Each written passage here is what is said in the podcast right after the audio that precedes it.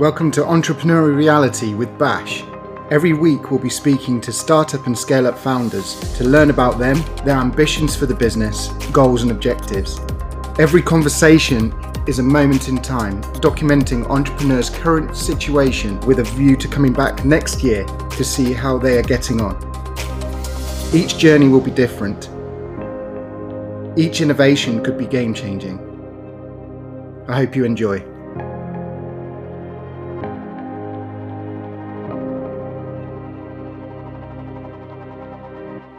Series 1, Episode 9 uh, Entrepreneurial Reality with Bash. Uh, I have a great guest with me here today. Ellie, if you could be so kind as to introduce yourself uh, and give a bit of background of how you got here today.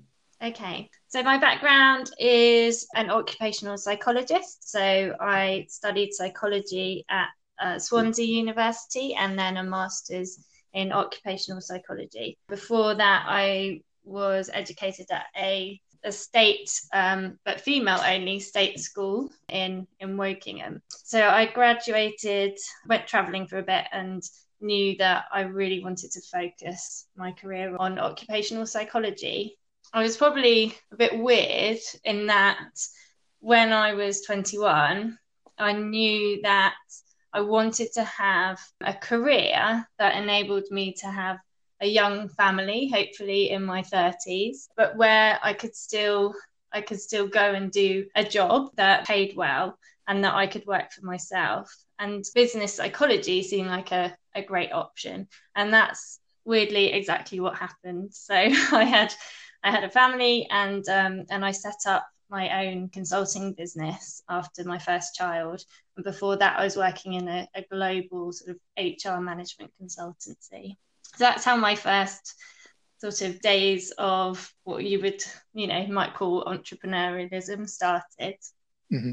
That's really interesting because it's it's one of the challenges many women face when it comes to making decisions around career and family and time out of the business, out of uh, the corporate world, and then coming back. And some never do. That, that is a major challenge, and, and it seems like you worked through that challenge very, very well definitely. And and there's probably a theme that that might come out through this and that when I, I, was sat there having having dinner with some of my mum and dad's friends when I just graduated and actually said that what I wanted to achieve in 10 years time was to be able to have that balance. And one of the the males that was sat around the table said you're naive if you think that's going to happen and it really shocked me but it also just made me think well i'm quite stubborn so i think i'll probably show you. Um, good. and uh, yeah and and and that's what happened so. Working with your partner did they help? How did how did you cooperate in raising the family and also enabling you to do your work as well? Yeah well my my husband has um, i mean this is also where it gets quite complicated and and another sort of rich piece of tapestry in the in the story, I suppose. So my husband has quite a, a senior role in an organisation, so he was definitely sort of the, still the the breadwinner. But we also have a, a blended family, so um, I look after five children as well. So this, this also brings its own sort of complexities and and a lot of juggling. You know, my my husband is is amazingly supportive of of everything that I have done and everything that I do. And and on principle, he feels like it's important for me to, you know, have my own career and own sense of sort of identity around that as well. Mm-hmm. Uh, so that's that's great to hear. And five children. Yeah. wow. Yeah. So with five children, how much time did you have to come across the idea mm-hmm. of uh, a product, uh, an application such as Fledglink? I, I think I would say I never stop thinking. so I'm I'm always looking at problems, not in like a cynical way, like black cat way, but just uh, like inefficiencies or, or things that really annoy me. And I'm always thinking about, you know, how how can it be better? Surely it must be better. And I think that just goes on constantly in like almost unconsciously in the in the back of my mind. You know, that that wears away. But yeah, and, and I probably am trying to sort of make light of what is is an extremely sort of complex situation that that we're in, and it requires a lot of juggling and a lot mm, of teamwork. No, that's good. So, um, moving on, into the technology and Fledglink itself, looking at the idea, how did you come about it in the first place? Yeah, so um, I would say it's probably a, a big pivot from another business that I set up called Demo U. So, so after um, I set up my consulting business that I was running for, you know, six years or so, I, I set up another one called Demo U, which which aims to provide really supportive and immersive assessment center experiences for mm-hmm. students from socially disadvantaged and minority backgrounds. And again, that's sort of playing on my strengths of of an occupational psychologist and spending most of my career around sort of assessment and talent, um, you know, design and, and delivery.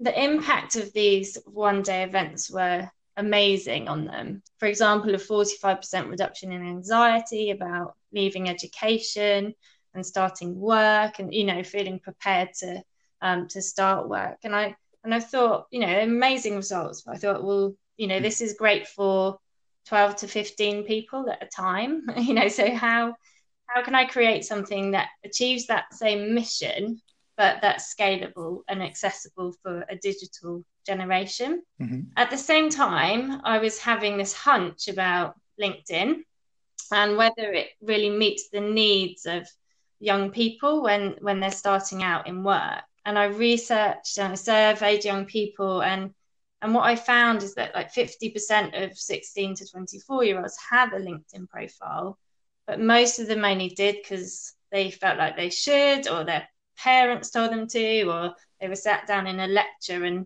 sort of made to do one, but they don't use it.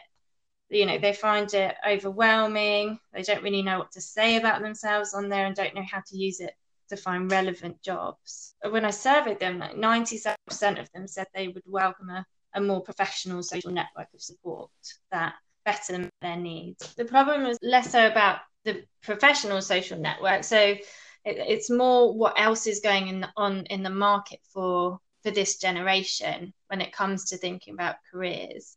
We've talked about the problem of being the most socially networked generation and but yet not having an appropriate professional network to engage in throughout my research, I identified a number of other sort of interwoven problems that Fledglink is actively trying to address. So they fall into sort of individual, societal, and organizational. From an individual perspective, young people just don't get the support that they need to help them make informed decisions about their careers.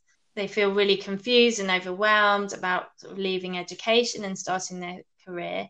And there's a really big hurdle around self confidence and self belief for a lot of people. And I spoke to one girl at a Russell Group University and I asked her what she felt might hold her back from getting a job when she leaves. And she told me being poor, black, and female. And, and it really it really stuck with me and and linked to that then so you know access to opportunities are just not equal in our society so those from more more disadvantaged backgrounds often don't have the real the real social networks of support to help them find opportunities and work experience. And internship and graduate roles are, are more mostly filled by the more privileged. You know and, and just the other day research was published from the institute of student employers saying that you know britain's leading graduate schemes are still being dominated by privately educated young people. And the final link in the chain is is that improving diversity is ranked the top challenge for organizations who recruit for early career talent but they struggle to know how and where to attract the diverse talent and are often looking in the same places as they've always done and wondering why they can't find them. And and Fledglink is that dedicated platform through which to engage attract and recruit from and takes a big step forward in helping to solve all of those problems. Um, I can remember when I was a child at school, I went through a, a careers advice questionnaire that was five or six questions, and the output was office manager. I never thought at that time oh, that I'd be. An accountant. no, not an accountant. not a lawyer just... or an actor. No, it's, it's quite it's quite a broad statement, isn't it? As an office yeah. manager, it could be anything. Uh, so it wasn't very helpful to me in terms of providing advice, recommendation on who I was as an individual and what my interests were. So yeah, yeah. and I'll probably get in trouble for saying this, but and I don't, but I'm not sure things moved on that much. I'm not surprised. I'm not surprised to be honest. And there are a number of areas of education that need to be reformed, and that's my own personal opinion. And uh, they need to be more aligned with the technologies and ways of working moving forwards. And uh, there are certain economic challenges that need to be addressed as the aging population lives longer. So there's a bigger, broader uh, need to change uh, to support uh, those those infrastructure and economic challenges moving forwards. Uh, it, it's, it's it's very clear to see once you scratch above the surface, and I think there are yeah. individuals, very powerful individuals, very influential people who can uh, are starting to affect change, and this technology that you're creating and then taking to market is is part of that. So I'm very very excited looking at the application itself, then, a, more social way of promoting you as an individual, exposing your talents to prospective employers. Uh, how do they get sourced by employers? They create a profile, we collect various information about them, including things that really matter at the start of someone's career as far as organizations are concerned anyway, which is around sort of their their behaviors, their attributes, use their their personality mm-hmm. etc and we can use that to help match them to clients and therefore you know they they can find jobs within the app but then we can also use that to help organizations you know match and make contact with with the network as well uh, what sort of challenges did you face in building the application in the first place? The biggest challenge for me personally was that I didn't have that that sort of technical network because I come from a background of occupational psychology and HR. So so the strength of my network is in the, the future clients um, rather than technology. So, so I, I feel like I was maybe scrambling around a bit to to even think about how do I even find someone or find a development team and then how do I even know they're going to be good enough but I was really fortunate because actually one of my um, ex clients from my consulting days had set up a development uh, consultancy himself and little did I know that he was he was sort of tracking what I was doing through LinkedIn and and actually a- approached me to say oh you know it sounds really interesting and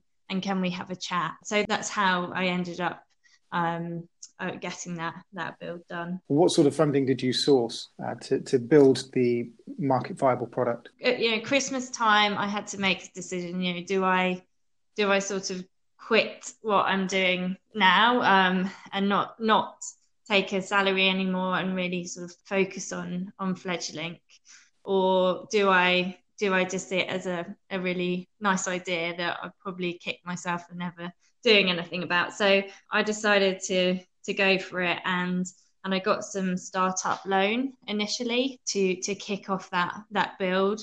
But obviously knew very early on that it wasn't going to be you know enough to um to see me through to a really a really good MVP that that I'd be happy to launch. Um, so then I raised further in the initial round of SEIS funding in July. Great. And now it's all about the acquisition of users. You said the timing is right to get the application out for the new starters and the people coming back to university. So when you've got the engagement with your uh, prospective employers and employees, working in unison on, on your platform Fledglink. How, how, will the data be used? What sort of monetization opportunities are there that you could share with me today? Yeah, there's a revenue model which is around um, advertising. So there's various places with, within the app and off the app that we can increase um, brand awareness and improve you know engagement and attraction for organizations not only organizations who are interested in employing young people but also educational institutions who are interested in attracting um, young people to their, their universities as well, for example. And then the other obvious sort of revenue stream is the, the sort of job posting and searching of the network. You talked about the tech challenges you faced. Are there any other challenges that you faced in the past 12 months that you can share with us outside of uh, the building of the of your technology Fledglink?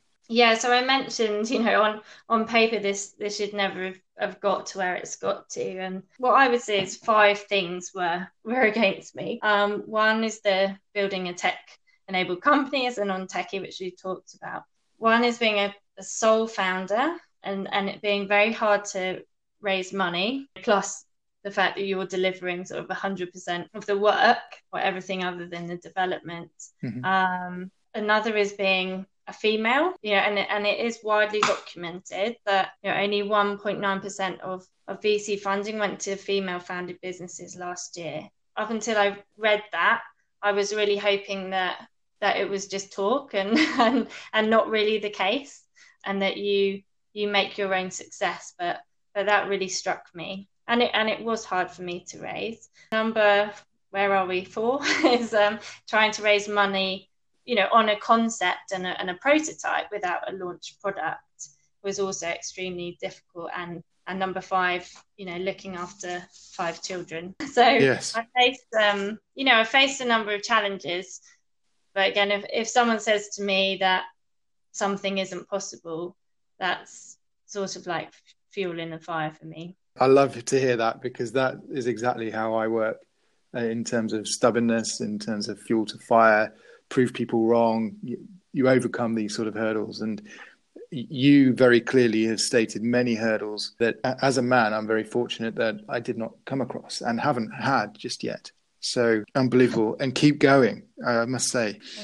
So it, it is changing. I think the the percentage is is quite scary uh, of VC funding. There are VC funds, there are uh, seed funds that are focused on female centric businesses in, in terms of building your team, have you had any thoughts around, well, as you scale, as you grow, you're going to need help? Are you looking yeah. to outsource some of that activity? Are you looking to bring uh, people into the business that you know first of all, or how, how are you going to go about building that team? So I'm fortunate now that I've I've had the first round of investment, which means I can get a, a, team around me, which is great. I think, um, and maybe it's the the 14 years that I've spent um, interviewing people, um, doing sort of three hour in depth interviewing and psychometrics and everything. Maybe some of that has actually percolated uh, through my brain, and I think I'm good at spotting the the potential in in people. You know and this is partly why i'm doing this is is I think I think you can learn anything as long as you come with with certain qualities or certain attributes or values that you have. I look for those things first and that passion first. Anything else we can learn and we can work through. List say so, the top three that you would expect of an individual that could learn anything. Well, if you download the app and look at our Fledglink ambassador role description, you'll see you have to believe in Fledglink mission. You have to believe it is going to change the world. That needs to come through everything you do and, and everything you talk about. Mm-hmm. You just need to have that initiative to get, you know, muck in leave your ego at the door. Be open to change and open to creativity. And i feel those things are are so Im- important to you know re- a great foundation i suppose to be able to start building um, a, a, team. And the two people that i have hired and that are around me right now have all of that in in spades Fantastic. But when I talk about, you know, when you ask me about what does the, the team look like and how do we build it, again, hopefully I can draw on my expertise of organizational design um, within, you know, within HR and thinking about the, from a, from a very operational perspective, what does the structure look like? What uh, do the roles look like? How do we design those roles most effectively? I've helped organizations do that um, in large corporates. So fingers crossed I can do it for my own. But I think I think that's definitely an area that I would want support in from, you know, an advisor or an investor to to really help me think about what does that look like at scale and if we have to you know if we grow very quickly mm, that's that's interesting because it flows on to my next question which is about uh, any book you're reading or you could recommend to the listeners uh, in in the interest of continual learning and improvement yeah it's a funny one because i mean i'm not great at reading books like partly because i'm quite a slow reader, partly because I have again five children yes. to look after. So when I'm not working, you know, I have I have very little downtime. So I'm a bit behind on the times, but um, you know, I've just read Growth Hacker Marketing by Ryan Holiday, which is amazing because I'm constantly thinking about what creative ways we can engage, you know, this population. So 16 to 24 with with not much money and this book's really helped me this week because I, I, was a, a freshers event at one of the universities here in the uk and i I felt like it was three full days of test learn uh, quickly adapt and then do it all over again from day one to to three you know by doing that continual learning and testing is it working is it not we significantly increased our our download rates Amazing. And uh, have you considered any partnerships uh, that already garner the attention of uh, the demographic you're referring to? Constantly. I'm constantly thinking about, you know, where ways in which we can ride off the back of of organizations who have already got that captive audience but also you know again just thinking very creatively around you know setting that problem in my mind almost and looking at every single thing and thinking could that help us with this market? You know what what are they wearing? What are they doing? What are they watching? How are mm-hmm. they interacting with each other? What have they got in their wallets? What, you know all of that what transports do they use everything to think how can we strike up a partnership with with different organizations? Every entrepreneur follows or looks up to whether that be a family member whether that be an entrepreneur or, or, sort of business celebrity that's been there done it made their their fortune. Uh, is there anyone in particular that you're following at the moment? When i think about all of the classic people that someone might say at this point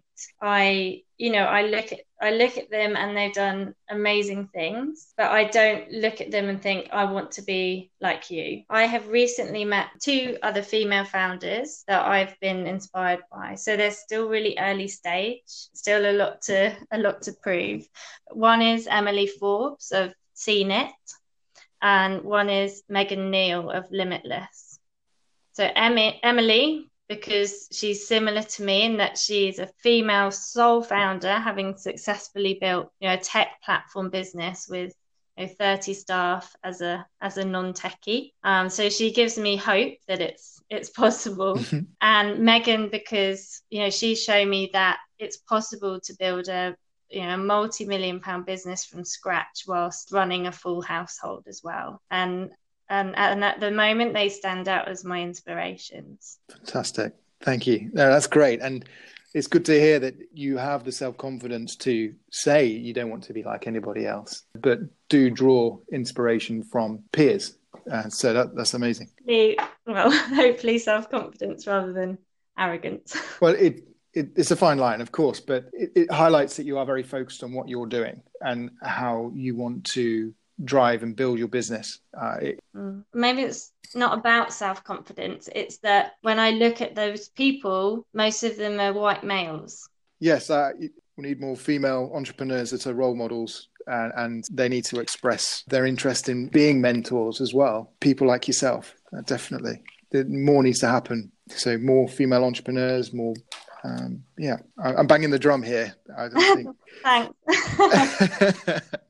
we've covered off quite a bit of ground actually. Thank you very much. And in, in terms of time you've got a lot on your plate. There's no real downtime. Uh, but from your self-development sort of physical exercise is there any any sport any any exercise that you partake in or, or, or do do you have time? You know the first thing i do in the morning is i try and just we, we've got a cross trainer at home. I try and just do that in the morning without even thinking about it. Because if i give it a moment's thought, I won't do it because it's really boring. But I know that actually if I do that first thing, it really sort of sets me up for the day. I think that's that's quite important. My husband's constantly badgering me about about you know making sure I find time to for me and for you know for exercise and, and things as well. Hmm. Not because he's worried I'm going to get fat. He's worried like about you know me that it's really important to to have that sort of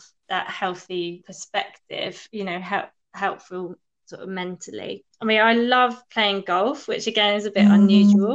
Um, I don't get much too much time to to play, obviously, at the moment with with a young family and everything else going on. But you know, my passion really is around music and and traveling, and that's that's what that's what's driving me quite a lot as well with you know through this one i think sort of longer term what our collective goals are it's to have visited 100 countries before we cark it. what a what a bucket list item. That's brilliant. That's we're on brilliant. about 46, so we're not doing too badly. Wow. Wow. And so the, we mentioned passion around music and traveling. Mm. What, what particular music do you listen to to pick yourself up, keep you motivated uh, whilst you're working or um, taking yeah, well, it's more it's more actually about playing. So you know, really enjoy playing the piano and and the guitar and and singing as well and things. And um, that's quite you know, it's it's just a nice sort of escapism too mm. when I have time. Oh, brilliant. There's a particular question I'm going to ask you and every entrepreneur that hopefully the, the answer will be different every time so every year yeah and and so uh, what would you do differently knowing what you know now um, okay, so one answer is that I wouldn't do anything differently because sort of every decision, every wrong decision, every conversation, you know, has led me to this point, and it's a pretty amazing point to have got to by myself, and mm.